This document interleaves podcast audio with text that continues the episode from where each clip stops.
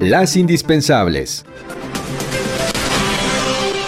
Muy buenos días, este 18 de febrero de 2021. De acuerdo con un reporte del Consejo Nacional de Evaluación de la Política de Desarrollo Social sobre pobreza laboral, se indica que la población ocupada, que forma parte del 20% más rico del país, elevó su ingreso laboral por persona de 4.662.93 a 4.726.67 pesos entre el cuarto trimestre de 2019 y el mismo lapso de 2020. Por otra parte, el 20% más pobre del país vio caer su ingreso laboral por persona de 158.72 a 94.36 pesos, un desplome de 40.5% en el lapso de referencia. De esta forma, la brecha de ingreso laboral entre el 20% más rico y del 20% más pobre casi se duplicó al pasar de 29.4 a 50.1 veces el ingreso entre el primero y el segundo grupo. Esto significa que los niveles de desigualdad también se se acrecentaron con la pandemia de COVID-19 en México.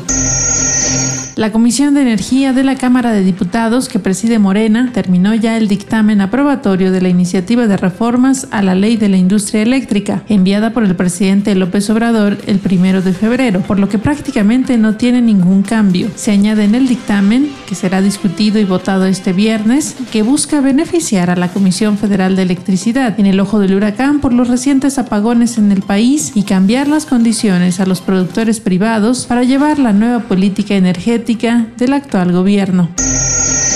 Pese a que el Estado de México se encuentra en semáforo naranja, la ocupación hospitalaria privada sigue saturada, pues en varios hospitales de Toluca y Metepec no hay espacios disponibles para hospitalización de pacientes enfermos por COVID-19. Según reportes, hospitales privados dieron a conocer que todavía ofrecen atención a pacientes con coronavirus, pero no cuentan con camas disponibles para su hospitalización. Sin embargo, en todos requieren un depósito por arriba de 100 mil pesos para poder acceder a una hospitalización por COVID-19 en caso de contar con un espacio disponible, factor que hace inaccesible a dichos hospitales a gran parte de la población. Un avance informativo de Agencia Central de Noticias.